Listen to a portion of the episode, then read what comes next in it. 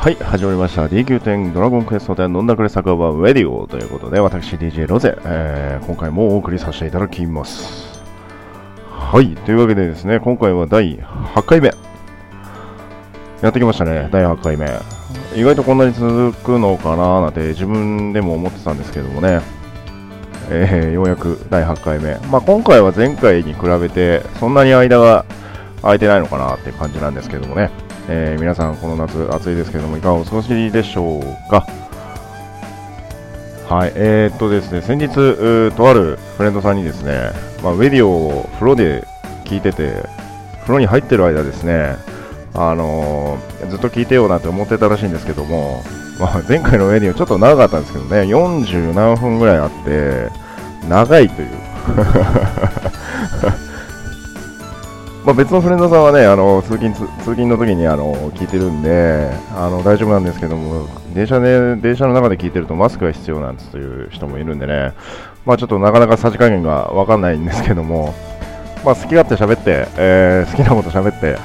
えー長くなった時は長くなったで、えーちょっとご了承いただきたいなと 思うんですけども、まあ、まあ内容をね極力あの絞って話すようにしたいなと思うんですけども。はい、であともう一つなんですけれども、えー、と本日収録しているのが8月21日、なんですが、あ現在、ジュレットで、えーサマーフェスタというものが開催されているようで、まあ、実はあのー私、仕事で昨日全然インできなかったんですけれどもね、2日間に分けて開催されるようで、でサーバージュレサーバー21のジュレットの街でね、あのー各ポイントポイントごとに繰り広げられるイベントがいろいろ分かれてるそうで、まあもうこの放送収録して、えーそうですね、公開する頃にはもう終わってるかもしれないんですけどもね、まあ、そういった、あのなんていうんですかね、あのプレイヤーイベントも十分楽しいんじゃないかなと。まあいろんな人がね集まってこういろんなことをやってるブースブースでいろんなことをやってそれをねふらふら歩いて見に行くだけでもまあ十分楽しいのかなと。まああのずっとドラゴンクエスト10をやられている方もそうじゃない初心者の方もあドラゴンクエスト10のアストリティアではこういうことをやってるんだっていうね、えー雰囲気的なものを感じる上でもまあ見に行くには全然いいのかなと。まあなんせただですからね。まあ、日本のお祭り、まあ、当然あのお祭りとかもね、そういった大体入場料とか取られないんで、まあ、あれなんですけども。さあ、というわけで今日は、えーいろいろと皆様にですね、話したいことがああるといいますか、ご用意させていただいているんですけどもね、まあ、メインのあのー話、2つほどありますけれどもね、えー始めさせていただきたいなと思います。というわけで、えー D9 ドラゴンクエスト10飲んだくれ酒場ウェディオということで、私 DJ ロゼがお送りさせていただきます。はい、というわけで始まりました DQ10 ドラゴンクエスト10飲んだくれ酒場ウェディオということで、えー今回第8回目なんですが、えー毎回恒例の キラキラでキラキラ等で拾える素材のバザー値段コーナーということでね勝手にコーナー化しちゃいましたね。いやー申し訳ない、えーなぜ勝手にコーナー化してしまったんだお前みたいなね。まあ正直ちょっとあのバザーのその例えばあのキラキラのね高い素材とかっていうのは非常にね金策に有効ですので、まあ、毎回毎回インするために拾いに行ってる方もね当然いらっしゃると思うの。で僕もそうなんですけども最近ちょっとサボってます。嘘つきましたね。申し訳ない。申し訳ない。若干嘘つきましたけども。まあまあキラキラはね、あのー非常に金策としては有効ということで、えー皆様にね、えー収録の時の値段をちょっとね、え公開していけたらいけたらなという感じでやらせていただきたいなと思いますけれどもね、8月21日のキラキラと他の素材ですね、の値段を調べてみました。えー天竜層、毎回恒例天竜層なんですが、1万4000ゴールド。えーナドラダイト鉱石が、え1万300ゴールド。オグリドホーンが9200ゴールド。となっておりますね。まあ、オグリドホーンは一時期1万ゴールドを超えましたが、少し収まってきました。まあ、今日収録してるのが日曜日なので、まあまあ、お休みの方、特にね、あの、社会人でのあの、お休みの方でね、ドラゴンクエストやられてる方はね、あの時間があるときに4時間ごとにキラキラをね、まめに拾いに行く方も当然いらっしゃると思うんで、多少なりとも、まあ、ちょっと値段はね、下がっていく傾向が土日はね、あるんですけれども、まあ、それでも全然高い金額ではないかなと思います。天竜層なんてね、1万4000なんてかなりいいんじゃないかなと思います。まあ、10個は拾うの厳しいですけどね、1回でね。まあまあ、それでも、それでもそれでも5個くらい拾えばね、9万ゴールド。まあ、それに当然、ナドル大と鉱石であったり、まあ、5個も拾えないですね。3つぐらい拾えてもまあ5万。で、それをナドラ大と鉱石で補っても、まあうまくいけば10万ゴールドは余裕で超えるんではないかなと思いますけれどもね。はい、えー、そしてその他あの素材なんですが、あ汗と涙の結晶が2430ゴールド、えー、龍河石が4000約300ゴールド前後ですね。まあ、これはちょっと値段がかなり、えー、だいぶ最近ではね、あの4300から4400後半ぐらいで安定してはきています。はい、そしてメタルのかけらが新たに今回追加ということで4万1000ゴールドということでね。メタかけなんてね一時期あの本当はやぶさの件会が出る前は2万ゴールドいかなかったぐらいなんですけどね。やっぱはやぶさが流行ってごめんなさい。はやぶさ会が流行ってからものすごく値段がドーンって上がりましたね。まあ、あのはるか昔のそのそのまた昔メタルチケットがすごい余ってた時代なんですが獲物呼びでメタかけを取りに行こうという金策まだやられてる方いらっしゃるんじゃないかな。あの多分グレンのサーバー1とかで募集してるのをたまに見るぐらいなんですけれどもね。まだ未だに流行ってるんではないかなと思うんですがあれは結構美味しいです。まあ当然あのレアドロップとかねそういうものに関与されるのでまあうんっていう感じなんですけどね時給でこう定まった金額はなかなか決まらないんですけどもまあまあ皆さんでねあのくっちゃべりながらやるのもいいと思うんですけどまあちょっとね忙しい えー、いかんせんすぐ逃げてしまうんでね、まあちょっとあの忙しいんですけれども、金策としては美味しい感じではないかなと思いますけれどもね。はい。さあさあ、というわけで、えー、っとですね、実は先日、えー、第7回にも出てきました、着ぐるみを着たウェディ、過去オス。ということで、オスって言ったら怒られますね。えー、男のウェディ。えー、もう、いやまあ本人も自覚してるんで名前出そうかなと思うんですけど、リオっていうフレンドさんがいるんですけども、いつも着ぐるみ着てるウェディなんですね。が、がと言いますか、まあ、あのとあの最近よくたまにお話をしたり、突発的にフレチャーが飛んできたりするんですけれども、まあ、そんな中でね、先日30分程度、本当にあのくだらない話、くだらない話から真面目な話、プライベートの話なんかもね、ちょっとするような機会がありまして、でそれまではね、あの本当にくだらない話ばっかりリオとはやってたんですけれども、まあ、ちょっといざ真面目な話とかをすると、やっぱその人の考えている本質が見えてきたりするというか、まあ、すごくあの濃密な30分間を過ごさせていただきました。本当にありがとうございます。あのー、ね、あの立場上、なかなか世代もちょっと似てるようなところもあるので、話が合うと言いますか、まあ、立場的にも同じような立場の時があるので、まあ、そういったいろんな話をする上でね、非常にあの参考になったり、ああ、わかるっていう、こう、同意できるような、ね、お話の内容がいっぱいあったりとまあ、最近そういうあのバトルコンテンツ系がやっぱり結構多かったので、あのそれまで、あの全然くだらない遊びをしてたフレンドさんにもね、あのなかなか、あごめん、ちょっと今忙しいなんつって、あの話を後回しにしちゃったがゆえに、あのね、もう寝る時間になっちゃってお休みになってたとかってね、なんかそういうことが結構多くて、あなんかちょっとうんって感じの時があ結構続いたんですよね、たまたま、たまたまなんですけども。でもう一人のあのそのフレンドさん、えーと、同じウェディの男でいつもアフロのやつがいるんですけどあのそいつにダーキングのあれはレベル3の時ですかね。の時に誘われましてでそのフレンドさんと他2人まあその僕のフレンドさんのさらにフレンドさん2人連れてで私がそこの穴にスポッと入ったような感じだったんですけども。でそれまではねあのそのウェディアフロウェディの男とは非常にあのくだらない話しかって言ったら失礼なんですけどあの本当にくだらない話ばっかりやりながらあのバトルコンテンツを消化してきた中だったのででレグナードの初期あたりを最後に絡むことがちょっと少なくなったんですよね。2週間に1回とかそういう機会になっちゃって。でたまたま最近ちょっと話す機会があってで脱菌行こうよっていう話になっておいいよ行くよっていう感じで行ったんですけれどもまあ脱菌の3なのでさすがにちょっとおふざけはできないなと思って個人的にあのそういう何て言うんですかね。心づもりじゃないんですけども真面目に戦うがゆえに言われてしまった一言がそんなに真面目なロゼを見たのは初めてだと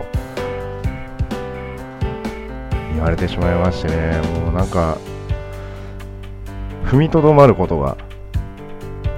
実はありました。ななんて言っていいんですかねその自分の中ではあんまりその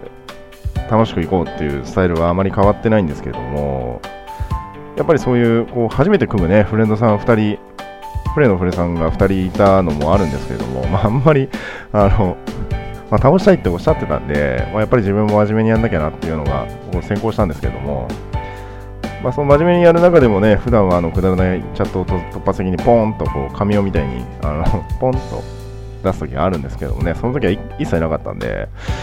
逆に、なんと言いますか、そんな姿を初めて見たと。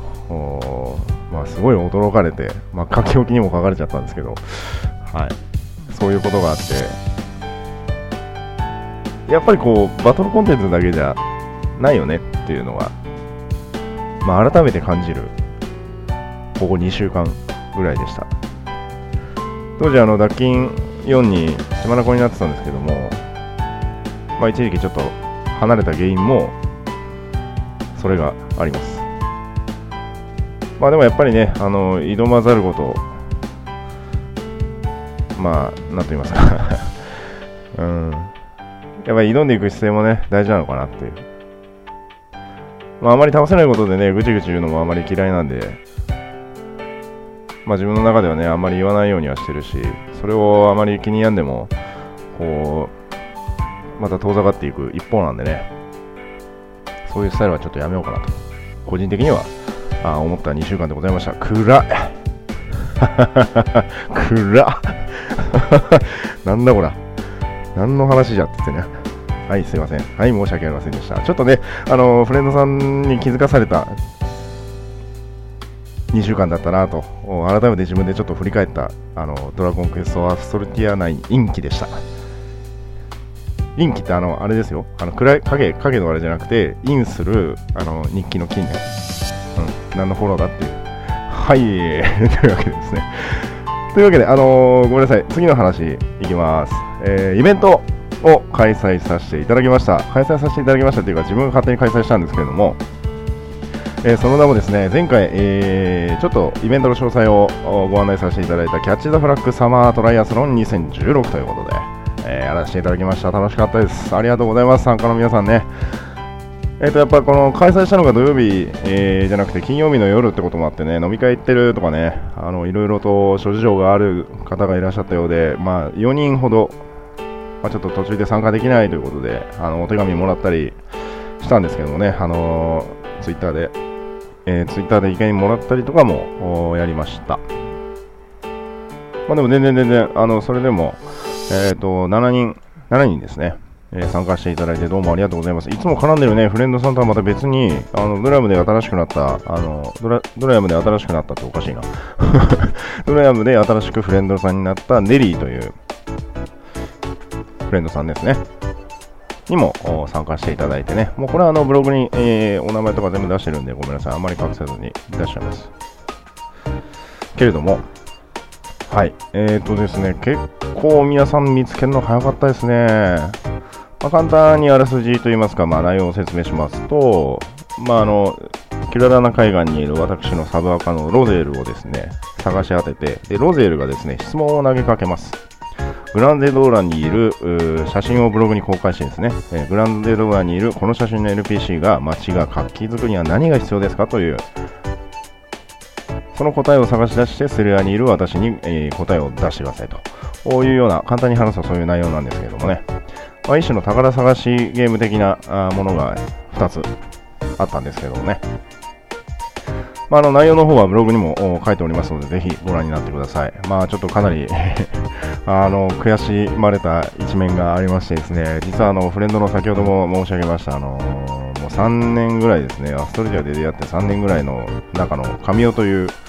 これも同じくウェディウェディのオスなんですけども、あ男なんですけれども、まあ、非常に楽しいフレンドでですね、まあ、あのグランキララキラララに行ってロゼルを見つけるまでは早かったですね、非常に。めちゃくちゃ早かったです。めちゃくちゃ早かったんですけど、グランゼローダでその NPC を見つけることができなかったと。いうことでね、あのー、ちょっとあの、ツイッターとかにもね、私、ちょろちょろって書いたんですけども、初めて自分で自分を褒めたいと思いますとかって言い出して、答えをどうぞって言うんですけど、はい、正解どうぞ。で、有森優子って言って、はって言って初めて自分で自分を褒めたいと思います。やり直しっつって で、また、あの、ルーラストーンでパーンと飛んでもらって、でね、まだ、あの、その間に、まあ、葵とかね、あの、ノレとか、ノレが、ノレが優勝したんですけどね、まあ、ネリーとか非常に必死に探してましたけどね。まあ、そういったなんだろう、こう、宝探し的な要因もある意味で面白いのかなと思って開催させていただいたイベントだったんですけれどもね、参加していただいた方、あいかがだったでしょうか。あまたね、参加できないよということで、えー、手紙等々いただいたフレンドの皆さん、またぜひとも次回、また企画します。えっ、と、2週間後ですね、えー、に開催予定ですので、えー、ぜひ参加してみてください。ちなみになんですが、今あ計画しているイベントなんですけれども、えっとですね、祈れ、絶命の一撃、毒針コロシアム、童心あふれる街、ヒルン・イン・セレド、横文字禁止すごろくに、キャッチ・ザ・フラッグ・トライアスロン。これは炎の了解バージョンということで、現在4つ企画させていただいておりますが、まあまあまあまあ、時間がござなんですよ。はい。小生時間がごござなんです。難か、うーん。はい、頑張ります。まあ、あの、祈れ絶命の一撃の、毒丸コロシアムはね、あの、2年前ぐらいに1回やったんですけれども、すごい、闘でした。はい。まあ、童心あふれる街ヒドゥンインセレドは、まあ、隠れんぼ的なイベントにしようかなと、隠れ鬼ごっこ的なものにしようかなとちょっと考えてますけれども、はい。まあ、隠れ鬼ごっこにすると、1人見つけたら延々それを追いかけるような絵になってしまうので、あまり、あれなんで、もう完全に隠れんぼにしようかなとちょっと考えてます。はい。まあ、横文字禁止すごろく大会は、まあ、文字のごとく、まあ、横文字禁止ですよと。で、発言していくごとに、まあ、何かしらのペナルティを課すというような感じですね。で、キャッチ・ザ・フラッグトライアスロンに関しては、新たな領域に達することになりますのでね。まあ、これはもう結構あの前々からやろうやろうと思って結局やれてない、まあ、なぜかというとあの参加しようとしたフレンドさんがねあの まだ炎の了解に行けないということで 急遽あの順延したイベントになりますこれはいろいろと考えがあるんでね、あのー、構築していけば、また新たに楽しいイベントにできるかなと思いつつもね、実はその当時はまだレベル解放が90か85だったんですね。まあそれに伴って、まあいろいろと条件が変わってくるので、今もうマックス93ですからね。当然あの乾燥してるフレンドさんもいらっしゃるでしょうから、まあ条件的なものがかなり変わってくると。ですので、また新たにね、ちょっと考え直す次第ですけれども、イベントに関しては、あノンダクレス、えー、ノンダクレロゼの DQ でドラゴンクエスト、ドラゴンクエスト10酒場あの方にね、えー、公開させていただいております。えー、イベント終わった後もね、あのドリアムの方に行かし、えー、行きました。食縛りで。ソウルでね、ネリーがソウルで、ソウルがメインということで、じゃあソウルでみんなで8人、ソウルでドリアムを倒しに行こうということでね、まあ非常に惜しかったですね。20分、30分ぐらいあれば倒せましたね。そういう問題じゃない。そういう問題じゃないですね。まあ、ちなみにフレンドさんからですね、この前ツイッターで言われたのは、ドレアムとデュランって何が違うのっていう話をされまして、まあ私はこう答えましたね。パンツの色と。はい。というわけで、えー、ドラゴンクエストで、えー、ごめんなさい、D9 点ドラゴンクエストで飲んだくれ酒場ウェディオ第8回目のメイン、今回のメイントークということでですね、皆様にご紹介したいのが、ドラゴンクエストミュージアムというものがですね、現在、東京都渋谷ヒカリエの方でですね、えー、開催されておりまして、実はですね、先日、あのー、行ってきました。とあるフレンドさんにね、半ばご利用しな感じで、えー、誘われまして、行ってきたんですけどもね、ご利用してるとまたすごい怒るんでね、あのすごいあの快く参加させていただいてね、快く楽しませていただきましたね。はい、いや楽しかったでございます、本当にね。あの詳細に関してはあのインターネットの方でねあの公式ホームページがありますのでご自分で検索してください 投げやりはい申し訳ありませんで開催期間がですね、えー、今年2016年の7月の24日から9月の11日渋谷あ光栄9階光ホールの方で、えー、10時から22時まで、えー、会期中は無休ということでね。という感じになっております。で私たちですね、実はあの事前にチケットを購入していただいて、その主催のあの誘っていただいたフレンドさんがね、あのー、なんと、チケット前の、入る前の方でね、あの購入してもらったんで、現現地で買うといくらになるのかな、3000円ぐらいですかね。事前に買ってもらったチケットが2500円でした。はい。まあ、これが高いと見るか、安いと見るかは入ってみれば分かります。でごめんなさい、ブログの方にですね、あの先にドラゴンクエストミュージアムの方の記事を行ってきましたっていう記事を上げる予定だったんですが、まあ、ちょっとウェディオの収録の方の期間といいますか、あのチャンスがですね、あの今日あったので、今、収録して、まあ、後日あの、またブログの記事の方で上げさせていただきますけれども、えーとですね、非常にドラゴンクエストのナンバリングをされているプレイヤーの方々、ドラゴンクエストファンの方々にとっては非常にもう楽しい空間ではなかったんではないかなと思います。はい。まあ、入るとですね、あのそれぞれ1から1、2、3、4、5、6、7、8、9、10までの勇者の肖像画がずらっと等身大、等身大以上ですね、多分。えー、広げ広がっています。はい。でそこから入るとですね、えー、冒険の回廊ということで、まあ、ファミコン時代から、まあ、このドラゴンクエスト10アストルティアのね、ゲームのパッケージが公開されております。で、そこを抜けるとですね、まあ、オープニングシアターというところがありまして、まあ、オープニングですね、完全に。あのゲームでいうオープニングみたいな感じです。ドラゴンクエスト10を始める時のオープニングみたいな感じのがドーンと始まります。わーまあ、それでまたちょっとね、あのううってくる、この湧き出るアドレナリンじゃないですけど そんな感じのね、あのワクワク感がかき立てられる感じでした。はい。で、まあそこから中に入っていただけるとね、まああの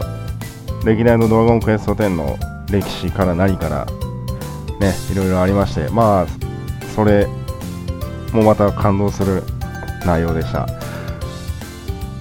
でね、あの中の方はね、写真撮影できる場所とできない場所があったので、その撮ってきた写真もあるんで、あのブログの記事を上げたらぜひとも気になる方はチェックしてみてください。すごい良かったです、本当に。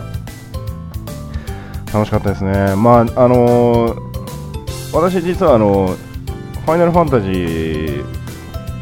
を子供の頃どちらかというとあのメインでやってまして実際にあのドラゴンクエストデビューしたのが3からなんですね。で1の方は2年ぐらい前にあの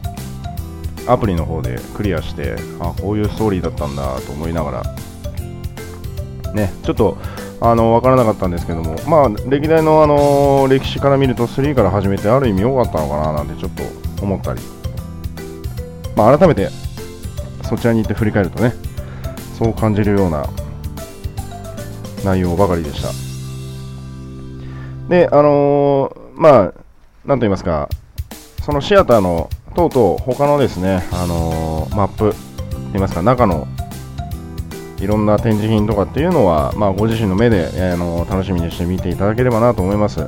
えー、9月の11日までなんでね、まだ2週間程度ありますので、ぜひお時間ある方は、夏休みのね、えーまあ、学生さんの方は夏休みの最後の思い出に、まあ、社会人の方は時間があるときはぜひ、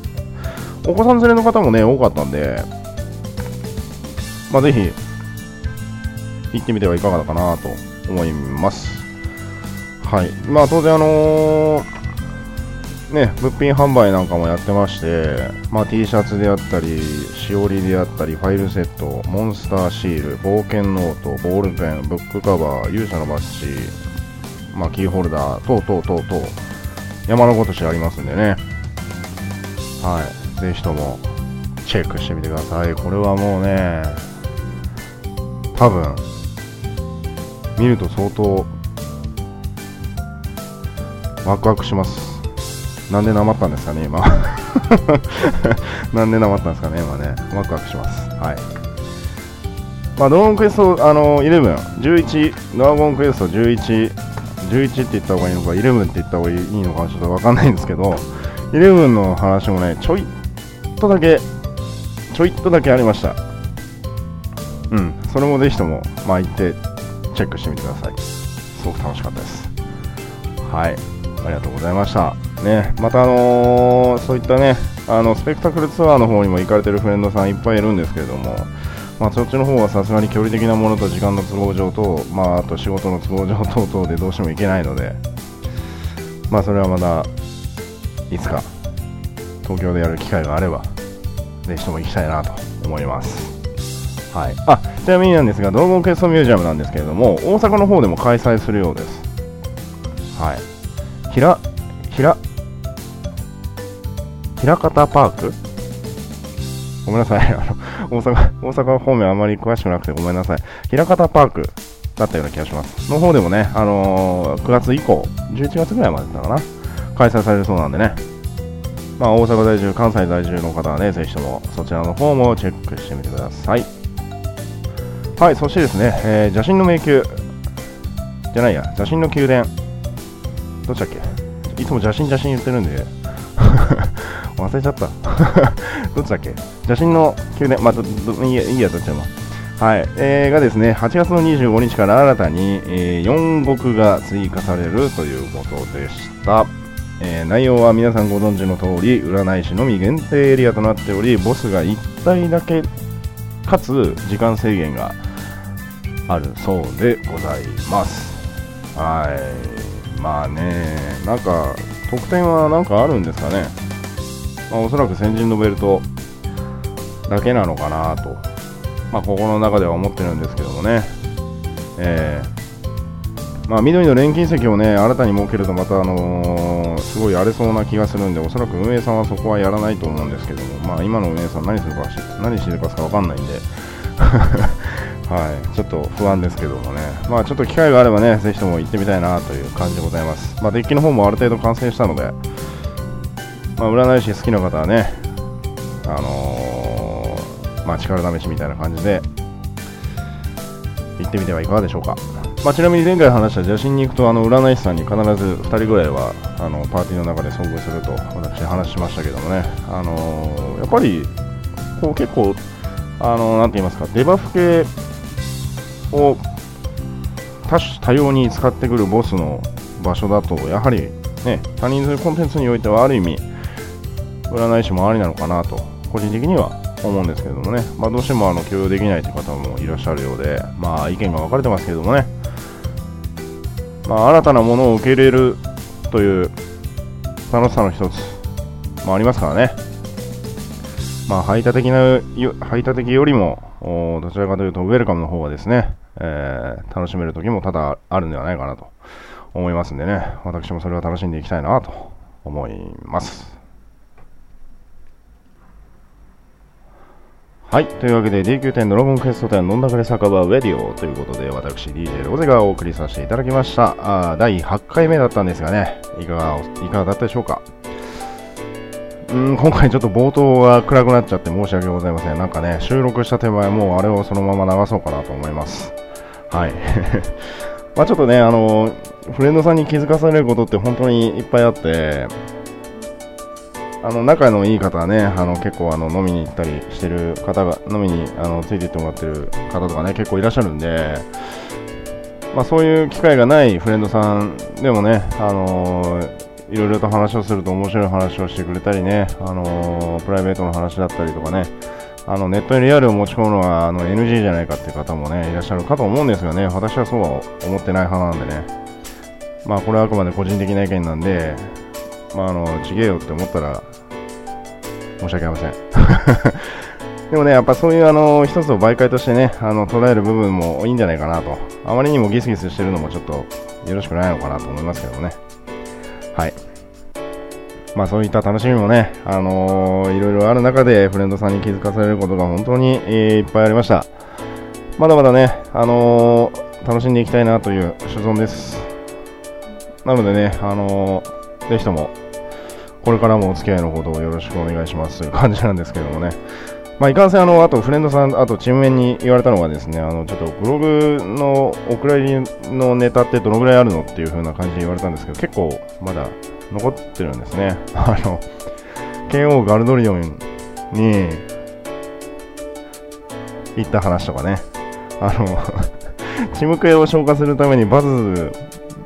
バズに行こうって言って、チームメンをバッて誘って、で、残り3匹だったんで、じゃあフレンドさん1人誘おうってピッて誘って、すぐファーって行って、バズだから大丈夫でしょみたいな感じで言ったら、あ、手が滑ったっつってね、剣王ガルドリオン入れたりとか、そういう突発的な楽しさとかもね、ももちろんあのフレンドうちでやってますんでね、まあそういった楽しさ楽しさもあっていいのかなと。思います。まあザルトラもね、あの決まりきった構成じゃなくて、ちょっと別の視点で倒してみようかみたいなね。はい。であともう一つだけ今ね、あのー、考えてる、まあ、個人的な楽しみイベントがありますんで、そちらの方もね、あのー、やったらぜひともブログの方で、えー、記事書いていきたいなと思います。時間がある限りね。